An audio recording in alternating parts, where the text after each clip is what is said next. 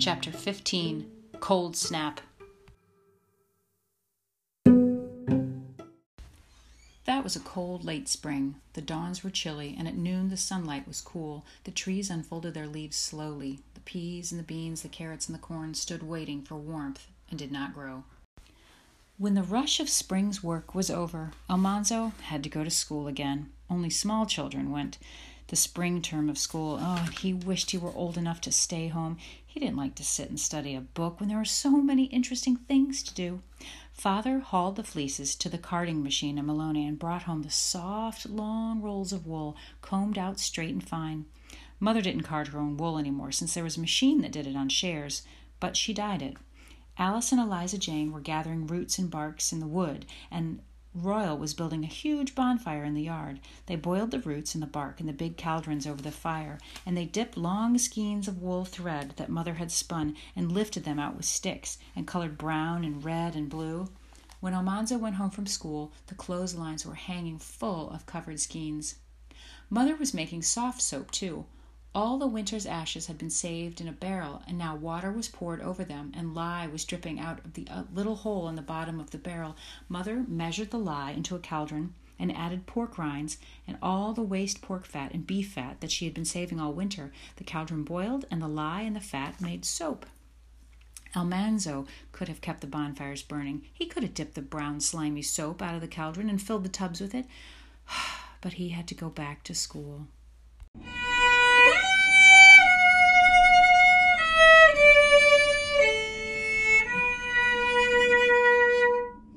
He watched the moon anxiously, for in the dark of the moon in May he could stay out of school and plant pumpkins. Then, in the chill early morning, he tied a pouch full of pumpkin seeds around his waist and went to the cornfield. All the dark field had a vin- thin green veil of weeds over it now. The small blades of corn were not growing well because of the cold. At every second hill of corn, in every second row, Almanzo knelt down and took a thin, flat pumpkin seed between his thumb and finger. He pushed the seed sharp point down into the ground. It was chill work at first, but pretty soon the sun was higher. The air and the earth smelled good, and it was fun to poke his finger and thumb into the soft soil and leave the seed there to grow. Day after day he worked, till all the pumpkins were planted.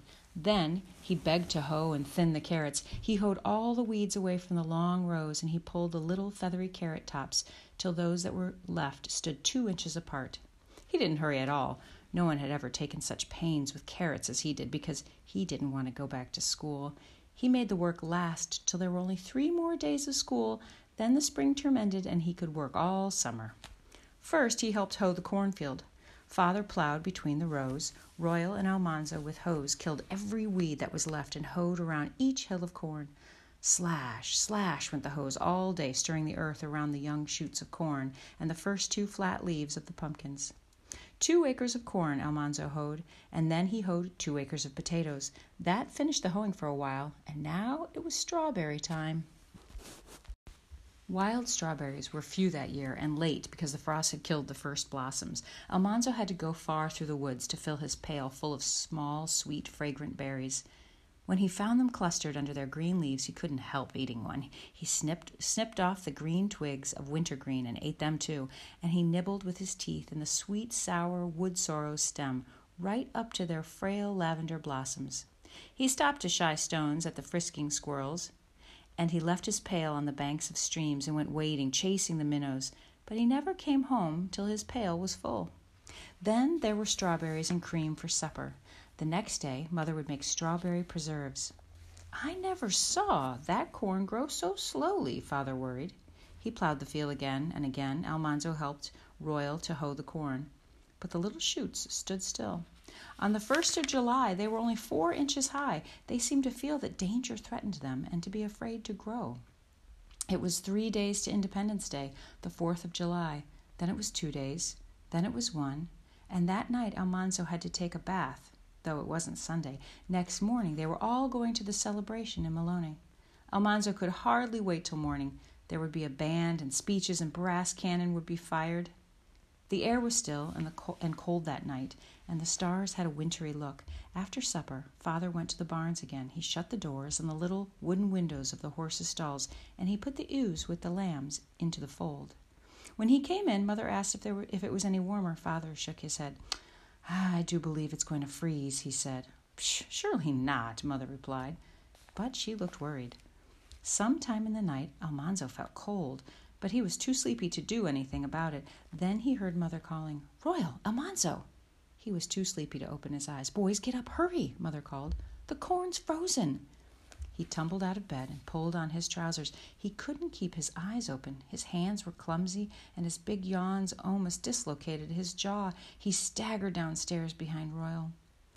Mother and Eliza Jane and Alice were putting on their hoods and shawls. The kitchen was cold. The fire had not been lighted. Outdoors, everywhere, everything looked strange. The grass was white with frost, and a cold green streak was in the eastern sky, but the air was dark.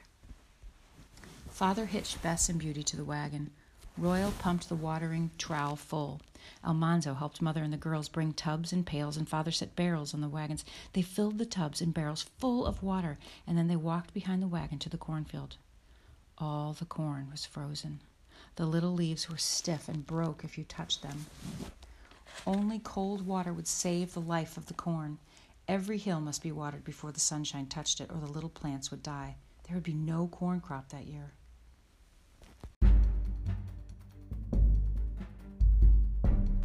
The wagon stopped at the edge of the field. Father and Mother and Royal and Eliza Jane and Alice and Almanzo filled their pails with water, and they all went to work as fast as they could. Almanzo tried to hurry, but the pail was heavy and his legs were short. His wet fingers were cold, and the water slopped against his legs, and he was terribly sleepy. He stumbled along the rows, and at every hill of corn he poured a little water over the frozen leaves. The field seemed enormous. There were thousands and thousands of hills of corn. Almanzo began to be hungry, but he couldn't stop to complain. He must hurry, hurry, hurry to save the corn. The green in the east turned pink. Every moment the light brightened. At first, the dark had been like a mist over the endless field. Now, Almanzo could see to the end of the long rows. He tried to work faster. In an instant, the earth turned from black to gray. The sun was coming to kill the corn. Almanzo ran to fill his pail. He ran back. He ran down the rows, splashing water on the hills of corn. His shoulders ached and his arms ached, and there was pain in his side. The soft earth hung to, onto his feet. He was terribly hungry, but every splash of water saved a hill of corn. In the gray light, the corn had faint shadows now. All at once, pale sunshine came over the field. Keep on, Father shouted. So they all kept on. They didn't stop. But in a little while, Father gave up. No use, he called. Nothing would save the corn after the sunshine touched it. Almanzo set down his pail and straightened up against the ache in his back. All the others stood and looked too and did not say anything. They had watered almost three acres. A quarter of the acre had not been watered. It was lost. Almanzo trudged back to the wagon and climbed in. Father said, Let's be thankful that we saved most of it. They rode sleepily down to the barns. Almanzo was not quite awake yet, and he was tired and cold and hungry, and his hands were clumsy doing the chores. But most of the corn was saved.